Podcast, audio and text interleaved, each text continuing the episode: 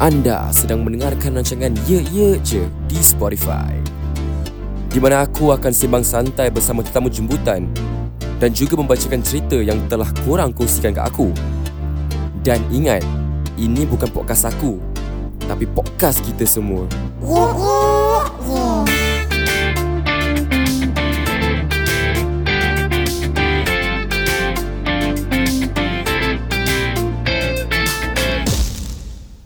Selamat kembali dalam rancangan Yeye Je. Apa hal macam aku ni buat style-style berita, kan? Tak pernah aku macam gitu. Okey lah, straight to the point. Kali ni kita akan cover tentang berita di Malaysia lah. Berita di Malaysia yang tengah viral sangat tentang seorang seniman yang bernama Eli Surati Omar. Kalau korang tak kenal siapa Eli Surati Omar, dia ni seorang producer, director dan seorang pelakon. Nak cakap pasal pelakon dia, lakonan dia memang power. Dia ni memang power lah, aku tak akan menafikan. Dia memang legend. Tapi kali ni kita tak Kali kali ni kita tak akan cakap pasal lakonan. Kita akan cakap pasal, okay, straight to the point. Dia, Eli Surati Omar, mendesak kerajaan untuk kenakan lesen untuk pemilik saluran YouTube. So dia ni nak semua content creator di YouTube yang di Malaysia untuk mengadakan lesen. Kenapa? Okey, uh, ni kepahaman kepahaman aku. Kenapa dia nak ada Kenapa dia nak semua content creator untuk ada lesen? Sebab dia rasa macam uh, content creator ni macam menutup periuk nasi Menutup periuk nasi lah di filem industri Malaysia.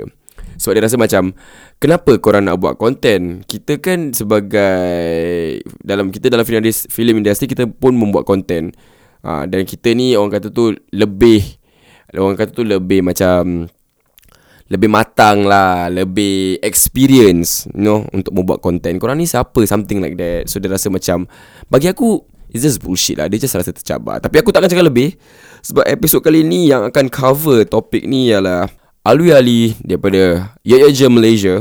Kalau korang tak tahu, Yeye Je ni dah expand tau dekat Malaysia dengan Indonesia. So korang boleh lah, orang kata tu, nantikan episod-episod daripada Malaysia dengan Indonesia akan datang di Yeye Je lah. Aku tak akan explain lebih, korang just stay tune. Tapi kali ni kita akan dengarkan coverage daripada Alwi. Silakan. Raya, selamat mendengar, selamat mendengar. Terima kasih kerana sudi mendengar, sudi membuang masa, sudi buat-buat. Oi, nak try dengar lah Ye Ye Je kali ni. Alright, apa pun selamat datang ke Ye Ye Je Podcast. Ye Ye Je apa bonda lancau, Ye Ye Je Podcast. Alright, selamat datang, selamat mendengar. First of all lah, terima kasih kepada semua yang mendengar, semua yang sanggup buat-buat. Oi, nak try dengar lah, nak try dengar. Ah, cece kan. Yang mana yang mendengar daripada Singapura, daripada Malaysia, mungkin daripada Indonesia, terima kasih kerana mendengar.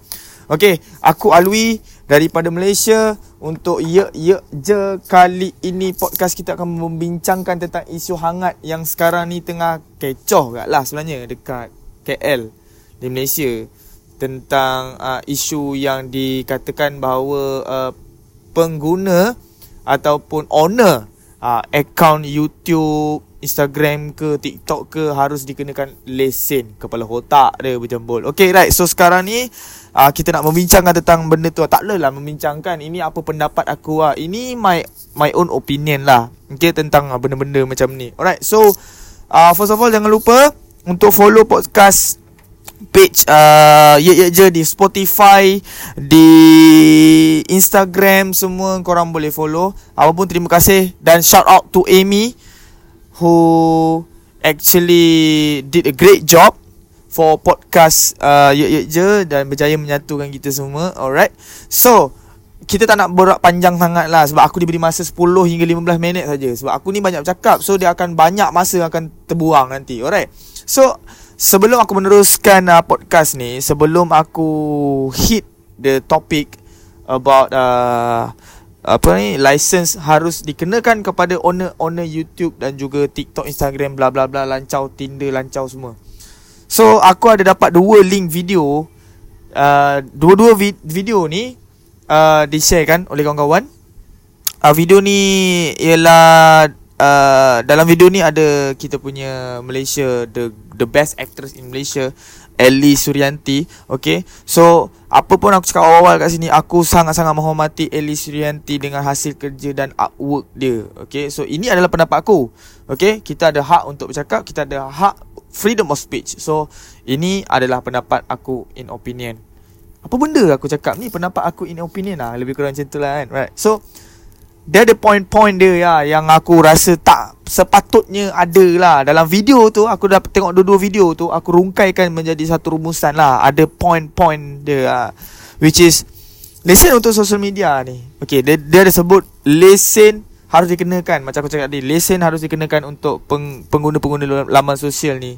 First of all, kat situ aku dah tak setuju lah. Sebabnya benda ni is a private punya hak peribadi. Benda hak peribadi. Okay, benda tu tak perlu ada lesen kot. Aku rasa buat apa siut semua benda nak kena ada lesen. Habis tu Baik Baik Baik Baik nak kerja pun kena, kena ada lesen siut. Kerja detail Eci, tak ada.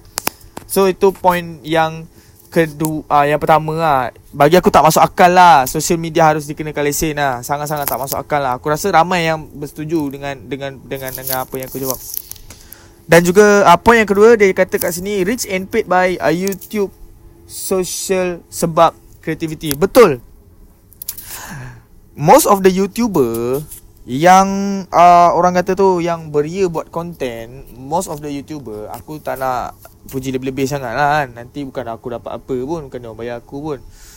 So diorang, diorang untuk mendapatkan content, diorang harus keluar daripada kotak fikiran diorang. So diorang kena came out dengan creativity dan idea. Excuse me, dengan idea yang diorang ada.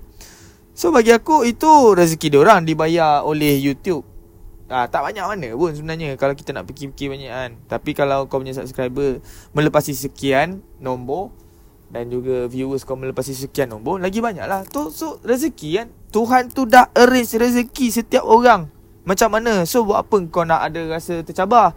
Kalau kau ada rasa tercabar, Kau kau kena buat lagi better daripada dia, supaya kau boleh dapat lagi better daripada orang-orang macam tu. Bukannya kau kena tiba-tiba came out lah, nak kena ada lesen lah. Sebab kau rasa kenapa? Iri hati. Sebab kenapa? Ah, kan? So kita pergi kepada point yang ketiga. Dalam video tu juga dia cakap uh, industri seni kita pun ada konten hiburan. Sebab the previous words dia kata most of the YouTube content is about hiburan. Memanglah semua orang perlukan hiburan, semua orang nakkan hiburan kan. Sometimes ada juga orang nakkan benda-benda yang kesedihan. Kesedihan tu actually pun hiburan juga untuk kita tengok petang-petang drama pukul tiga, pukul tiga tu. Ah, pukul tiga kepala otak dia. Drama T V tiga petang-petang oh, yang sekarang ni yang kecoh viral ni kan. See, itu hiburan juga untuk kita. Walaupun cerita tu sedih, tapi dia at least it's, it's a hiburan kan. Kalau let's say producer ataupun production yang produce cerita dekat T V, benda tu tak best, orang jumpa benda yang lagi best dekat Netflix, dekat iFlix, dekat YouTube. Kau tak boleh nak salahkan orang tu. Sebab semua orang ada hak untuk memilih, semua orang ada hak untuk bercakap, semua orang ada hak untuk membuat keputusan dia sendiri. So dah kalau benda kat T V tak best, so diorang ber, ber, berpindahlah kepada platform-platform sosial yang ada sekarang. Alright, so kita ke point yang seterusnya. Dia cakap kat sini juga, oh ya, yeah, sebelum dia cakap point ni, dia kata pasal uh, Datuk Syed Saddiq banyak backup anak-anak muda tentang pasal tak setuju ada ada license untuk semua benda media sosial. And then dia cakap stop politik punya benda ni untuk mendapatkan apa orang kata, untuk gain lah sokongan daripada anak-anak muda. Come on Ellie, you pun pernah kon, apa apa masuk campur pasal politik. Sekarang ni kita tolak pasal politik lah kan. Kita tolak pasal politik is about uh, kebebasan orang untuk berfikir dan membuat keputusan sebenarnya kan. Dia tak ada kena-mengena dengan politik pun sebenarnya bagi aku lah. Ini is about orang tu boleh berfikir dan membuat keputusan dia, apa dia nak buat, apa yang Apa yang Apa orang kata apa yang dia rasa. Mungkin dia boleh hiburkan orang dengan benda tu kan. So it's a free thing bro. Dia tak payah bayar pun benda-benda macam ni. Alright, so kita pergi ke next point eh. dia, dia ada satu Ada satu ayat juga yang dia Dia bengang lah. Ada orang pakai muka dia, mak, maknanya ada satu video Ellie Surati ni Ellie Surati ni Sorry dia bercakap. So ada seorang mamat ni, dia buat konten YouTube menggunakan muka dan gambar dia, tapi dia tak dapat apa-apa. So dia, dia rasa bengang lah kat situ. So that's why lah dia kata dia nak adakan lesen tu supaya boleh mengelakkan benda-benda copyright macam tu. Ah, kau faham tak? Tapi aku ada aku ada pengalaman lah dalam benda hal ni. Kalau kau direkod dan diambil gambar tanpa persetujuan kau, kau sebenarnya boleh fight. Ah, apa guna kau freedom of speech? Inilah dia masa-masanya. Macam pengalaman aku lah, aku dengan wife aku, kita alhamdulillah kita berjaya membuatkan you, seorang YouTuber itu take down video dia. Kan? Dia take down terus doh. Tak ada apa dah. Walaupun dah berpuluh ribu, ratus ribu yang views kan. So, biarlah, tak apalah. Rezeki orang masing-masing macam aku cakap, kan? So, kau ada hak untuk cakap ah kalau kau rasa benda tu mamat tu yang post gambar atau video kau dia buat dak je. Sekarang zaman viral, semua benda hujung jari, senang dan ringkas dan padat. Itu je. Tak perlu aku rasa benda-benda nak belesen-belesen ni bagai. Aku rasa lah kan. Okay. So kita ke point yang seterusnya, ialah uh, okay, aku bagi rumusan terus lah. Okay. The thing is, kalau uh, industri filem, ini aku tak condemn, ini pendapat aku lah. Kalau industri filem dan T V berjaya menghasilkan sesuatu konten yang uh, bagi yang bagi rakyat ataupun orang yang tengok, konten tu ber, ma, masuk akal, konten tu best, orang akan tengok tu. Kau tak payah panggil orang tu, orang akan tengok. Contoh tujuh Hari Mencintaiku. Kau tengok tujuh Hari Mencintaiku yang first dengan yang kedua, orang tunggu kot sebab dia ada konten yang sangat best. Kau faham tak? Okey, dalam Malaysia berapa banyak telemovie atau movie yang sedemikian? Aku tanya korang. Tak banyak bro. Kalau keluar sepuluh, mungkin yang pergi tiga empat je.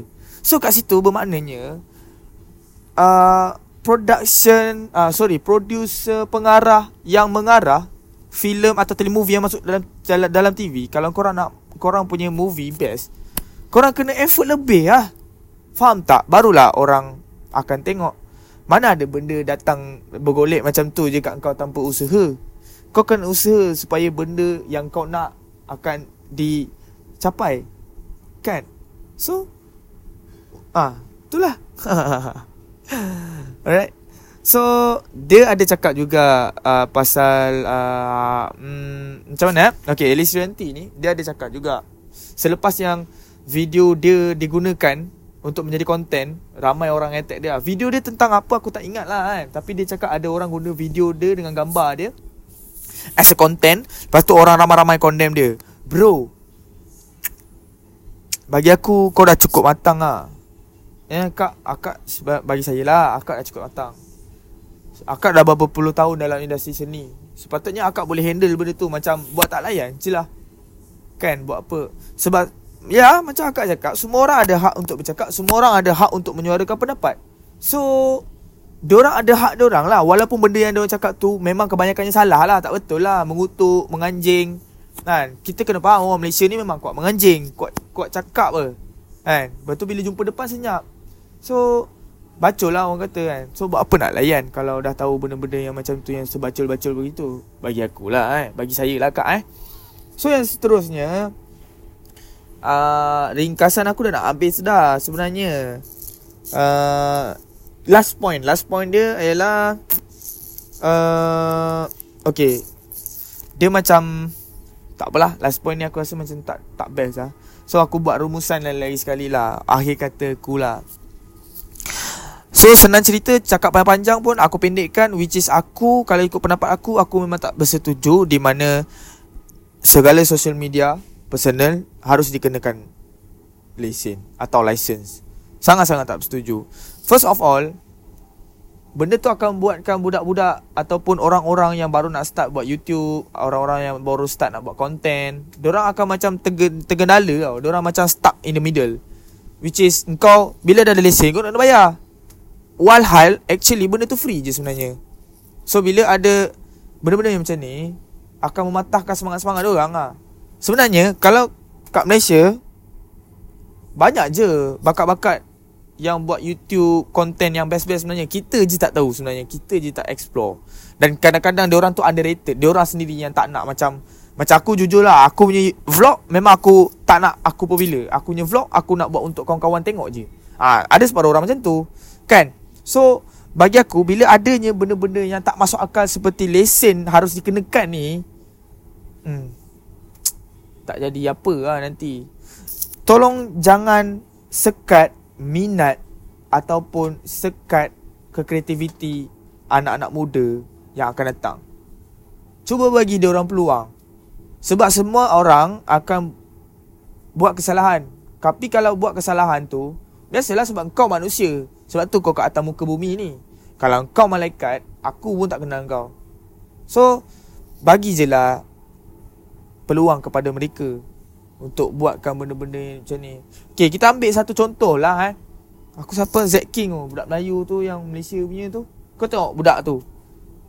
Zach King kot. Zach King yang buat edit-edit video yang power-power tu kan. Zach King post video dia kot. Gila babi weh. So, tapi dia underrated juga. Tak ramai juga orang kenal dia, kan? Sebab apa? Sebab yelah benda-benda macam ni lah, kan? So aku rasa sepatutnya tak perlu ada. Dan sepatutnya kita semua harus support antara satu sama lain.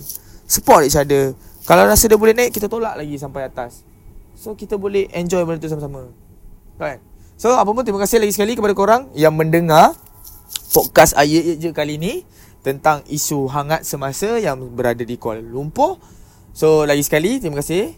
Dan juga jangan lupa follow, like uh, podcast ni. Dan jangan lupa follow dekat Instagram, uh, like spot- dekat Spotify, follow kat Spotify semua. So insyaAllah kalau ada lagi next punya podcast, aku akan ulas lagi bersama-sama korang. Alright, lagi sekali terima kasih kepada semua, kepada Amy, kepada semua pod, uh, tim podcast Yeye Je.